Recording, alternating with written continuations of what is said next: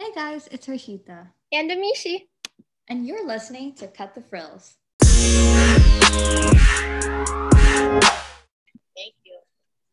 Hey guys, welcome back to Cut the Frills. Today's guest is super duper fun, and um, she's my communication teacher, Mrs. Adeyemi. Uh, it's so nice to have you today. I'm so happy to be here, girls. Awesome, Amishi and Arceus. Thank you for having me. Thank you so much for coming. Um, so we wanted to kind of start off and ask you if you could give us an insight into your childhood and background and how that influenced your life today. Okay, so I have a very different background. Um, I am, uh, okay, well, basically, I was born in, I'm a naturalized citizen. So I was born in um, Vienna, Austria. My parents moved there after they left Nigeria. So both of my parents are Nigerian, um, born and raised in Nigeria. And then um, while they were in Europe, and my dad was working in Europe, they had me in Vienna. Vienna. And so um, my first language actually was German. And then I came to America. And when I started school in America, when I started school in America, they told my parents, like, she needs to learn English. Because back then in the 80s, Americans weren't very friendly with foreigners. Let's just be real with that. I'll just be real with that. So, um, when I came to America, I didn't speak English. So my parents taught me English and I forgot the German because at home they speak my dad's dialect, which is um, my dad's tribe, what we call tribes in Nigeria. Um, my dad is from the Yoruba tribe and my mom is from the Igbo tribe. So the Yoruba tribe is West, West Nigeria and Igbo is East Nigeria. And so my dad doesn't speak my mom's language, but my mom speaks his language. So they spoke um, Yoruba. And so picking up the English as a child and hearing the home language being Yoruba, I forgot the German. So um, I'm not fluent in German anymore, but my mom was like, it's still there. So, um, but I just really remember growing up in the 80s, how, I don't know, I always tell people, it's so funny that Coming to America is coming out. Coming to America Too is coming out this week, this coming Friday. And I remember being you know, growing up in a Nigerian home, there wasn't a lot of Nigerians in Houston at the time like there are now. And um, I was like the only one. So my hair was different, you know, I ate different food. And it was just, it was just really, it was not fun, I guess. I guess I could just say that I wasn't like pro night Africa like then. And I would tell people all the time that nobody in America was pro Africa at the time, even black people, right? mm-hmm. so, until about so coming to America came out, I, I really saw a change. Everybody was all of a sudden like proud to be from Africa. And I'm like, what? Y'all was calling me African booty scratcher last week. so um it's uh different, it's different now. It's totally different now. And there's a lot more culture here in the Houston area. But at the time, um, mm-hmm. like Seven Lakes wasn't even thought of, right? There was like rice fields out there. So the furthest outside of Houston was Alief, and that was like the frontier, like the suburb where everybody was moving to at the time. And um, my parents came to Houston because they were going to school and they went to TSU. And so I was like the only Nigerian kid, really the only foreign kid. There wasn't a lot, of, I mean, it was few and far between, let's just say that. Alief looks totally different now, but it was not, that was not the case growing up. So it was only me. And then towards the 90s, um, you started seeing an influx of different type of cultures moving into Houston. And so, mm-hmm. like growing up, I didn't have a lot of Nigerian friends, but my sister, who's just four years younger than me, she had a ton. Like all her girlfriends, at least one or two of them were Nigerian. So it was really different growing up. Um, but that whole being from Africa thing was it was hard for me as a, as a child, I should say. Just a lot. It was just different. Yeah, totally understandable. Like it's it's so funny to think that it was just like 20 years ago, but the differences are huge, right? It's very huge. Yeah, it's, it's definitely huge. Um, yeah. yeah. Yeah, even now, like moving is still very hard. So I can only imagine how hard it must be for you, like especially like a different country. I've only moved states, and even then, that was right. like such a struggle for me. So right. yeah, I totally give you kudos for that and respect you that you are still going strong. So right. Yeah. So moving on to the next question. as a teacher yourself, what do you think needs to be modified and addressed in the education system and curriculum so children and teens learn to not discriminate because of race and ethnicity? So I'm just gonna be real, real with y'all. Y'all doing a really good topic. So basically, the whole education system, period, is just pretty much whitewashed. And I'm just gonna say it. It is. I agree. It's really white. it's really whitewashed. So you have this whole American system that has been built on the backs of a lot of minorities, and that's not even known about in the textbooks that we read. Like you have this blurb about, in particular, the African American, and I should just say the Black uh, movement here in our country, because many people aren't like me. You know, both my parents are from Africa, right? So many Americans, all they know is America. So because of slave trade and all that, we get, get into that. But literally, our textbook, when I look at the history textbook, it's like slavery, one chapter, or maybe two pages, and then we move on. And there's no depiction of what the African, um, what African Americans have done so much in this country. It's like I was thinking, I was the book, like not the book. I'm sorry, the movie, um, Hidden Figures. When that movie came out, I was like, these black women did all this, and no one.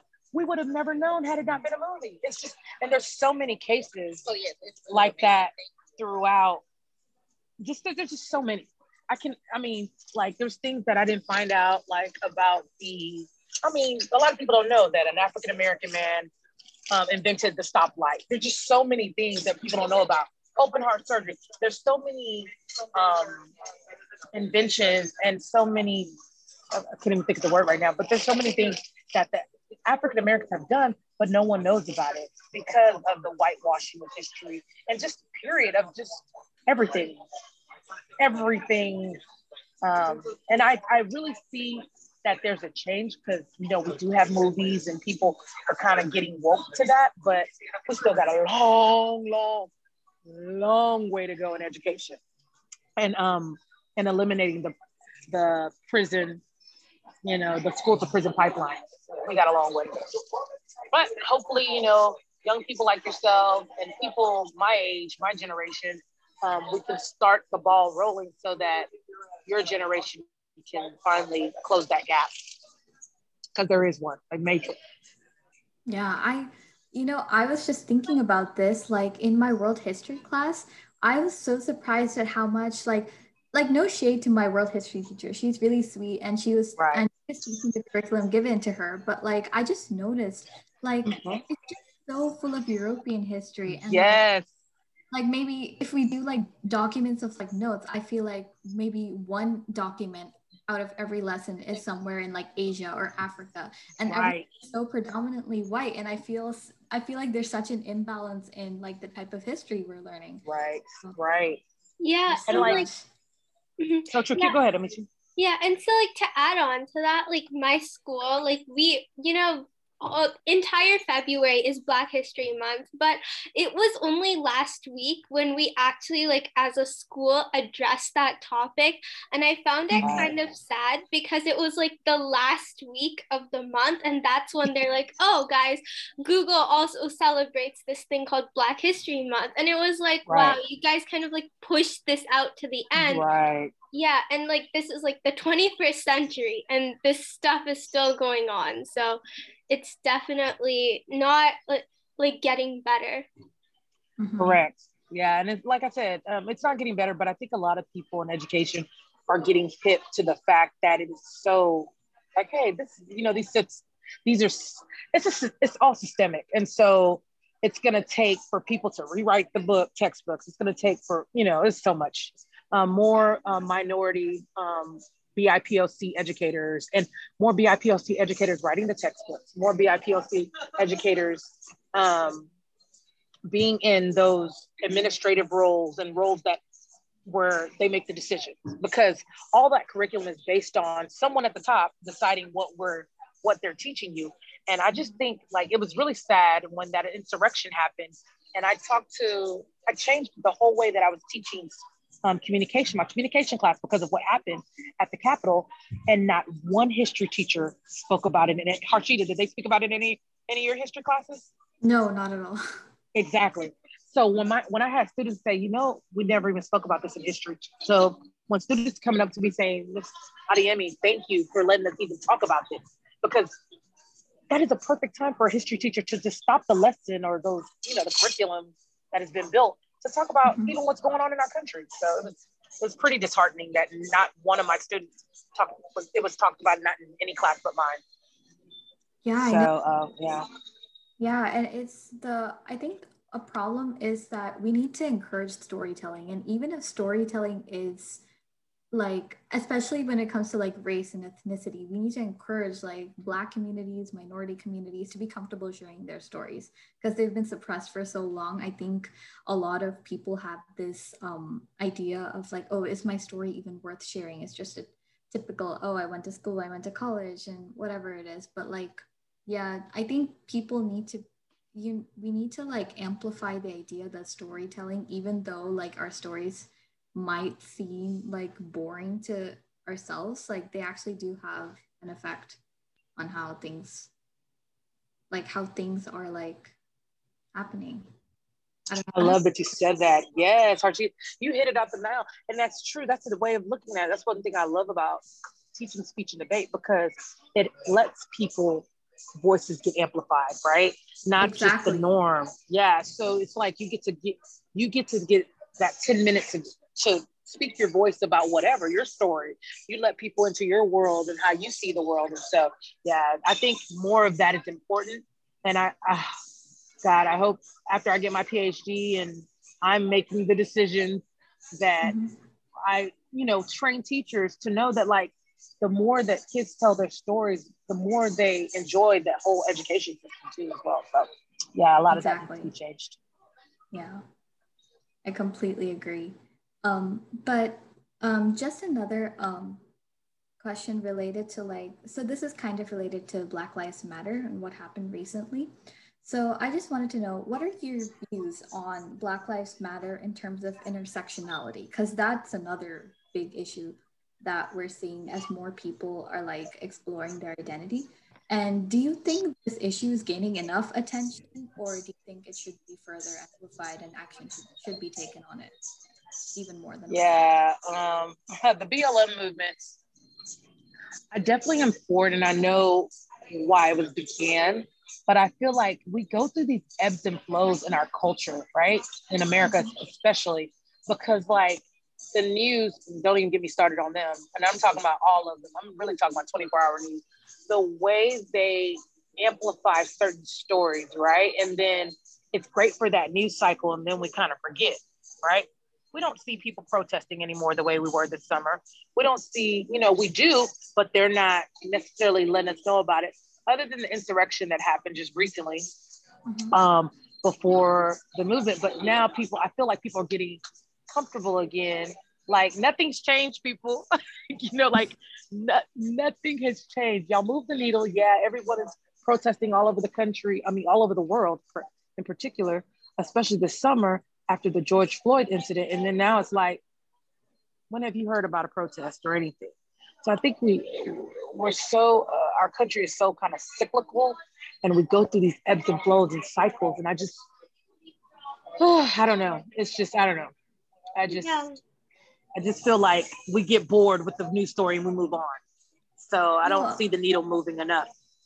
Um, Amishi and I were actually we talked about this last episode. We were last episode was also about Black Lives Matter, but from kind mm-hmm. of perspective how we saw it, and yeah. we really um, talked about this last time. The idea that um, it's so cyclical because um, what's sparking these protests is the death right some some awful event is happening and that's when like the protest starts and we were just like discussing how it shouldn't take that spark to um, incite change or incite protesting like this should be something that should be steadily you know being acted upon it shouldn't take like some someone's life to you know like incite change and even then it's like it carries on for some time and then it stops just like right this. it's like so wait so now we like I just look around at the process and like, okay, so we haven't done anything to move the needle.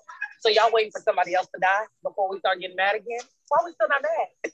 so yeah, I totally like totally agree. And so I mean, I was I able to protest? I think I was out of town. I don't know why I wasn't able to protest. I had oh I had camp, so I was working, but I just feel like, yeah, okay, all these people protested, all those people that even protested here in Houston. And just think, I'm just only talk, can only talk about my sphere of influence here in the Houston area.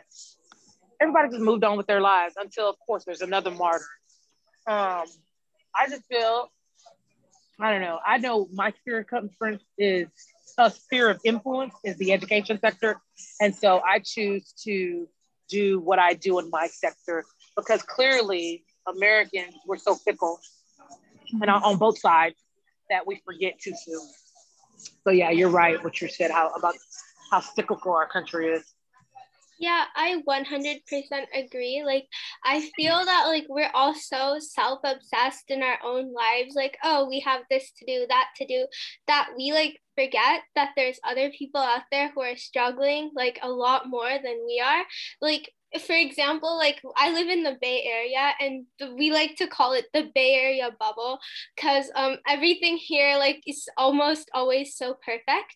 And so like I felt like the only reason why people even paid attention to the George Floyd movement was because for the first time everyone was like stopped and they were like, oh, okay, it's COVID. And they actually looked up from themselves.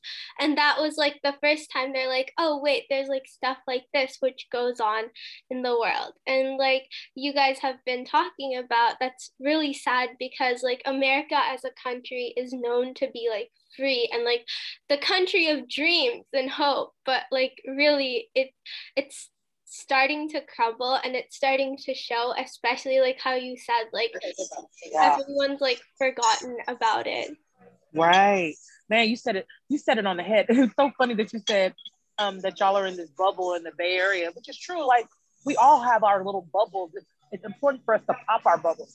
Like me I, just please please believe that i my wokeness just happened in my late 30s like I was truly in a bubble. Like I was like, you know, I'm Nigerian American, you know, you know, like, I mean, you need to make sure, you know, my, my mom is a police officer. So I'm like, you got to follow the police, you know, you got to do what they said. But then I started to see, I was like, wait a minute. When I get pulled over, they don't look like, oh, you from Nigeria or, you know, your parents are from Nigeria and you have all these degrees. They just don't see a black woman, you know? And so mm-hmm. it, it took, it took, it took me a while. Like the fact that I look at the youth, you guys how woke I like to say that you guys are compared to where I was. Because I was like, you know, I'm educated and that could never happen to me. I drive a nice car, you know, I can go to nice places. And I was in a bubble. And it's true. When we stop, we have to bust our bubbles because that is not the case for everyone, you know, and it's not the case for me if I get pulled over and someone, a cop, just, you know, if I, and I'm not going to say a cop, I'm going to say a bad cop or a bad officer sees me just as a black woman and a threat, anything could happen. So yeah, it's definitely it's definitely true. Our country is definitely cyclical, and we we we get hot on a topic and then we move on so quickly. It's like, dang, do y'all know? So it's gonna take some, another George Floyd. It's gonna take another Sandra Bland. It's gonna take another Tamir Rice. It's gonna take another Trayvon Martin. Like literally, how many hashtags do we need before we pound the pavement all the time? Like I can't pound the pavement. I'm trying to get into the law rooms, you know. So that's mm-hmm. my my angle, but we still need people to pound the pavement to keep keep it on the forefront. Yeah, for sure. Yeah, I definitely agree. And just like talking more about that, how do you think identity politics affects racial inequality and Black Lives Matter? And then if you're, if you're like, I'll, I'll you said identity. Can you say that one more time? Yeah. So, how do you think identity politics affects racial inequality and Black Lives Matter? Mm, oh, that's a good question. okay, so, um, like I just gave an example of that from what I'm thinking, what you're saying. So, in the Black community per se, you have a lot of like. Remember, I just told you I gave you a perfect example about. I did not think like I remember when Trayvon was killed, was murdered, and it took me a while to even know that whole background. One of my students was like, Adeyemi, oh, you don't know about Trayvon Martin? Because I don't like watching news that much because it makes me sad. So when I figured out about Trayvon, I was like, oh my God, this is horrible, da da da. And everyone kind of started on the Trayvon thing, wearing their hoodies and everything. And then, of course, every time there was another, you know, hashtag, of course, I was aware But even back then, like I said, I thought I was because of all my degrees and because of where I am in life that I was exempt from all those things. And I think within the Black community, you have a lot of that still. There's a division even within us, right? Mm-hmm. That some BLM, some people think like, oh, BLM, they think like a lot of how the far right thinks that it's like a, a terrorist group or whatever. And literally was started by three black women that really didn't even just show their face till last year. So um, I think uh, there's so many ebbs and, ebbs and flows because you have it where even some black people think they're exempt, like the way I, I walked around the earth for most of my 30s until I guess it, it was really, was it the George Floyd or it was really since the pandemic where you're sitting at home and you're just seeing all this on TV. And it just really hit me like, no, it was before then, but um, I just never thought it could happen to me until something happened with my brother not too long ago, probably in 2019 at in, in on the Berkeley campus. So um it just yeah, I mean nobody's exempt, but it's gonna take the community not only the black community coming together, but it's gonna take um like I keep telling people, we need allies now. It's not black people ain't gonna be able to do, do this on their own. When Martin Luther King marched, he he aligned himself with Cesar Chavez. He aligned himself with all the different minorities because it's really, like I said, it's not and I don't want to give like the us against them, but it's really like um, uplifting all minorities, not just the black community. Of course, the black community are being disenfranchised the most. Um, mm-hmm. that, that's what we see the most on television. But other communities, other minority communities get, you know, have hate crimes and things happen to them as well. It's just that the Black Lives Matter is on the forefront right now. Um, and that's what everybody sees. But it's going to take not just, it's going to take allies, a lot of allies to get into those rooms to make people understand like this there's an injustice there's a an imbalance. When like i said i talked about the uh, the school to prison pipeline. Um, when a group has only makes up 13% of the country but makes up almost 40% of the prison population there's a problem. And it's not just a like I, I, like, I like to say it's not just a racial problem. It's also it's, it's like a inequality and not having enough money. Like um, when you have the money in the, in the in the criminal justice system, you can get the best lawyers that will tell you not to plea out and things like that. So it's a, it's like I said, it's a systemic issue. We're not going to solve it in one podcast uh, interview, but hopefully, like I said, people will listen. People will start to think of ways how they can um, dismantle a system that's been around for over 400 years. Yeah, definitely like said about um, all races like all minorities kind of need to support each other because i think that's such a big thing it's not right. black people or like any minority can just fight for themselves they require right. support from like people who are not their ethnicity like people need mm-hmm. into like just below the surface like not just skin color it's like i think um amishi and i are both from the south asian community and we have seen like like again no shade to our community but i feel like there are so many people who are more conservative about that. There's so much colorism in india where like again that's because of british colonialism but um we value the color of light skin so much and there are like skin bleachers in our country. That's such a big industry right now even though so many people are protesting. And um, even like uncles and aunties or like um, people who i know they're definitely like I they like they always try to evade this question of race. I feel like all the in the younger kids always try to bring this up and then they're they're like oh we don't have to talk about it because they don't want to like say anything bad but at the same time they are kind of racist so i think that uh, narrative needs to change you know like minorities need to see below like see deeper than the color of your skin and like really support each other yeah but yeah and i for sure second everything which Harshita is saying like i agree with everything what you're saying also mm-hmm. but um so on a lighter note um who do you think was the most important impactful Black hero, and why do you think so? Or like, who is your? Oh, that's a that's a big one, man. There's so many. Um, like, who was your personal favorite? My personal favorite. Okay, so it's so funny that we talked about we were talking about Black history and the Black. So of course, most people are like, "Oh, Martin Luther King," and you know, I'm like, eh. I feel like that's everyone's, you know, like, yeah. I thought like when they talk about Black history, they talk about the same three people: Rosa Parks, Martin Luther King, and Frederick no, they don't talk about Malcolm X. Yeah, Frederick Douglass. Oh yes, you know we y'all read that in English. so um, I would say the most my okay. So this may be kind of cliche. So I I'm I kind of like Michelle Obama a lot, a lot, a lot. yes, like a lot, a lot. because I think like to me, her time, her eight years in the White House, I know how every time she walked woke up, every time she walked out the door, she had to be on. She had to be perfect. And I just feel like I can only imagine what it felt like when she passed it on to the Trumps. Like, yes, I am out of this bubble called the White House, like having to be perfect. And I think she just held such a grace in that office. And, you know, despite what some people said about her, like, you know, I just think she just, she, man, she, I couldn't do it. Like, I couldn't do it. I, I know like being a first is very hard. And um, mm-hmm. I'm a first right now in the speech and debate community. And it's hard. It's like just really hard because it's like you want to be perfect.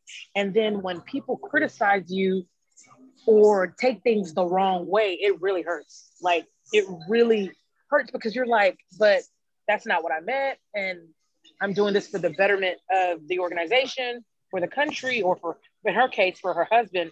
And I just think she did a great job. Like when I look, she's smart. And I just, man, I would have to say Michelle Obama. I know it's kind of, she's new. And then, of course, um, the next person, and notice I, I'm saying women because I think Black women have it. it's just an extra. So it's even, you know, there's a lot of weight on us to be perfect. Yeah. Um, um, and you know, and it's not even to be perfect. It's to not get the stereotype of being labeled as the angry black woman because that's what people think, right? When we're when you know when my white female counterparts don't get that when they're being, you know, um, when they're in boss, you know, in higher, they might get the B word, you know, um, but they won't get like angry. Angry just just a, a horrible connotation. But anyway, um, I would say Michelle Obama, and then of course, like growing up, my the person that I idoled the most was Oprah Winfrey, and um, uh, Oprah Winfrey was definitely like, and she's she's said some things where she's had she's now changed her heart, and it's crazy that she's now changed her mind about things, but um, as well. But you know, as as adults or as a human being, you should always evolve to be better than your former self or yourself 10 or five years ago. So I could definitely say, definitely Oprah Winfrey. She's definitely evolved. Um, and then um, Michelle Obama are my are my two. But yeah, anybody.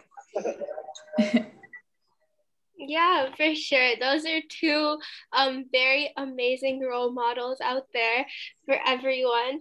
Yeah. I know Harshita like loves Michelle Obama. she love. loves, yeah, I love like, love. She yeah, she I, I loves love, like I love Michelle. it was yeah, it was because of her Harshita I read Michelle Obama's um Book? autobiography. Oh, yeah, yes, she, she kept on telling me she's like, "You gotta read this, Amishi. It's amazing." Like, You're not living life yet until you read that book. Yeah. Okay, you are not for yeah. sure. yeah, but yeah, I really like how you picked like female people, especially since this is like a feminist podcast. And like, yeah, I 100% agree with you about women being like, they always get the pressure on them because um, people just don't appreciate the fact that they like have to work at home, they have to cook, they have to clean. Right. Yeah.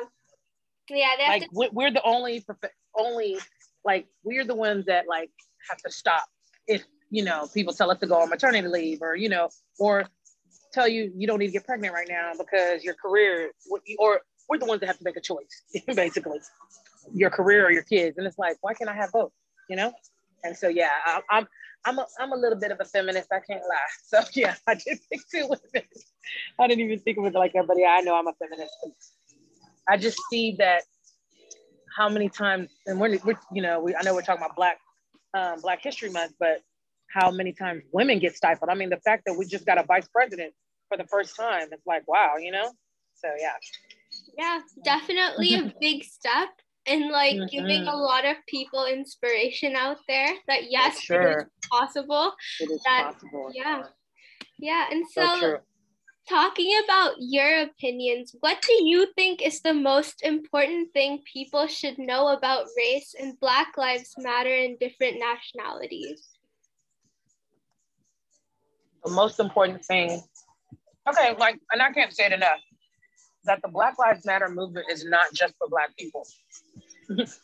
I think people understand it. starts with Black people, but it's a lot like I said what Martin Luther King did and Malcolm X and so many other people before him. And, and I'm gonna tell your podcast people this right now. If they have not watched Judas and the Black Messiah, that is something that can really show you what when you bring all the minorities or people that are disenfranchised together, how you can make a change for the better. Unfortunately, um, the person, the martyr in that particular movie was murdered. But I just think like, had he not been murdered at 21, and I'm sorry, I'm telling the end of the movie, and your podcast people in the movie, spoiler alert, um, there's so many things that I just can only imagine what um, Fred Hampton would have done had his life not been cut short, because that's exactly what he was doing. Even though, you know, that's one of the misconceptions of that time period that the Black Panther Party movement was bad, but it really wasn't. And so um, I think when people align with understand what the Black um, Lives BLM movement is all about and align with what it's, I mean, it's for everyone, even though it, ha- it does say Black Lives Matter because that's what's being martyred and being placed. That's what's, that's, those are the people that are being killed, but it's going to benefit everyone. You know what I mean? To put it enact certain things like police reform and you know and just the way the way policing is done in this country i think once we uh, uh, other minorities like you said and i love that you talked about the indian culture and even the east asian culture you know i think people are misconstrued about black people in general let's just say and i yeah. think when they kind of see themselves in those people. And we talk about colorism. Colorism is big in the Nigerian community, Nigerian community as well. But and again, mm-hmm. that's come from the Euro, the Euro. You know, all of us were colonized by the British. so you know, um, uh, I think when people start to see themselves in other people, then things we can start moving the needle forward, or in other people's struggles. Yeah.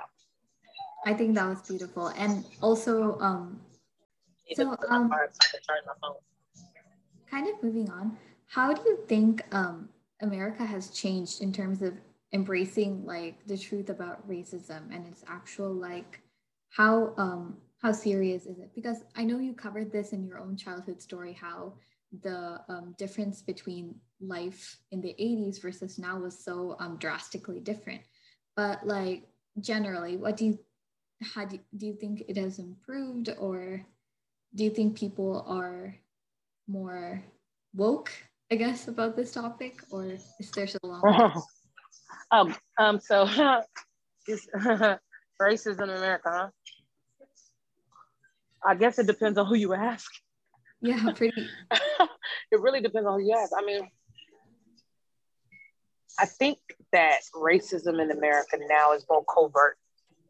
Um, it's more hidden because, of course, it's better to be woke yeah. Everybody wants to act like they're woke, but they're really not. So I think um, you don't really see like you're not gonna. I mean, hopefully, I you know, I look. I don't even know what to say. After the insurrection, I you know in January, I just, hmm, I just, I think it's just more covert. Racism is more covert now. Um, at in the '60s, you know, you had Jim Crow laws. You knew that everything was separate, right? But now I think right, it, it's getting better. And yeah, we could say it's getting better because a lot of people like say, well, America's not racist anymore. We had a black president. I hate when people say that. I was like, do y'all know how hard it was for those people when they, you know, I'm gonna say those people, but you know how hard it was for Obama when he was in office. Like, what did he get done? Mm-hmm. Nothing, absolutely nothing. so, um, you know, a lot of people like, and then of course now people are definitely going to say now, no, America is, no, America is, you know, this is we're we're hitting our, you know, it's not racist in America, but look at how many people still voted for Trump. like, just, like it's nuts. Still, I couldn't believe it. he still got 72 million votes. Like, there's the country is so divided right now. I don't even, I mean, like I said, it's just going to take for people to stop seeing things from their point of uh, sphere of reference and to start to really um, take on, like, look at, to care about their neighbor, care about the person that did not look like you. Put yourself in that person's shoes. And maybe we can start moving the needle. But again, like I said, this is a systemic thing and it's going to take it took 400 years to build, it's going to probably take another 400 years to destroy. That yeah. totally makes sense. Yeah, for sure. And like a more recent example of this was uh, Colin Kaepernick in yeah. 2013, 2015, um, when he took a knee during the NFL. And then everyone was just like, oh my gosh, what? And then the whole movement happened. And then it just kind right. of died out again. And I feel like Correct. everyone's like forgotten about the fact that he took a knee and he literally said that I'm not gonna stand and salute a country in which people are not treated equally, especially. Right. Since like everyone else who doesn't live in the United States, they have such a tainted view of this country. They're like, right. "Oh wow, I can come here and do anything." Like everyone right. here. Yeah. It's so true. Everybody trying to come to America yeah. everyone like even in my country like they really think that like when we walk outside there's like gold on the ground and i'm like no you got to work here. It's capitalist country. You got to work. And so like you know i mean and, and one thing let me not knock america. I'm not gonna i don't want to sound like i'm like anti-american. Um you, it's definitely a country like no other country in the world and it is a country where you can come from nothing and become anything you want. But let's just be real some people are for, some people's way to becoming something are easier than others and that's what needs to be solved. And that's what yeah. we need to resolve as a country. Yeah 100% agree with that.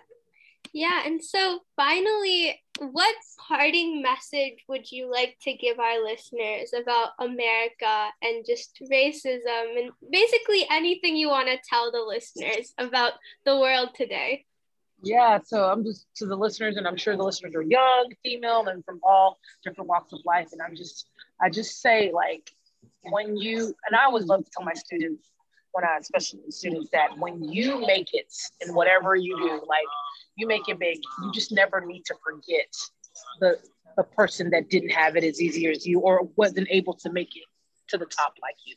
Um, I think we feel. Uh, and instead of being a rich person that just does things for tax purposes, really, you know, you know, for tax write-off, actually get in there and try to do the work and really help to close the gap because there is a gap. Truly, there is a gap. People, you know, some, you know, I don't want to say some people have it easier, and I'm not saying that, but some people are afforded more privileges to things in this country than others. And when we finally close that gap, it will truly be an America that all of us are proud proud for proud of, and a true melting pot where you know the forefathers, you know, life, liberty, and the pursuit of happiness is achieved. So yeah, that's it. Beautiful parting message. Oh Definitely. We should all kind of like work for equity. And I think that's the biggest problem is that people are not willing to put in the work. Right. Definitely. Definitely. You're so right. Well, thank you so much for being our guest today. I definitely enjoyed listening to you. You gave no some great insights and some things for me to think about for sure. So thank you so, so much. Thank, Thank you, you ladies. Y'all were awesome. Great questions too. I'm like, dang, I got me thinking for real over here. great questions. Great questions. I'm, I'm looking forward to like hearing more of your podcast this year. So awesome. Thank you so much for having me. Thank you. And thank you for doing this in a restaurant. Like, I. yeah. yeah.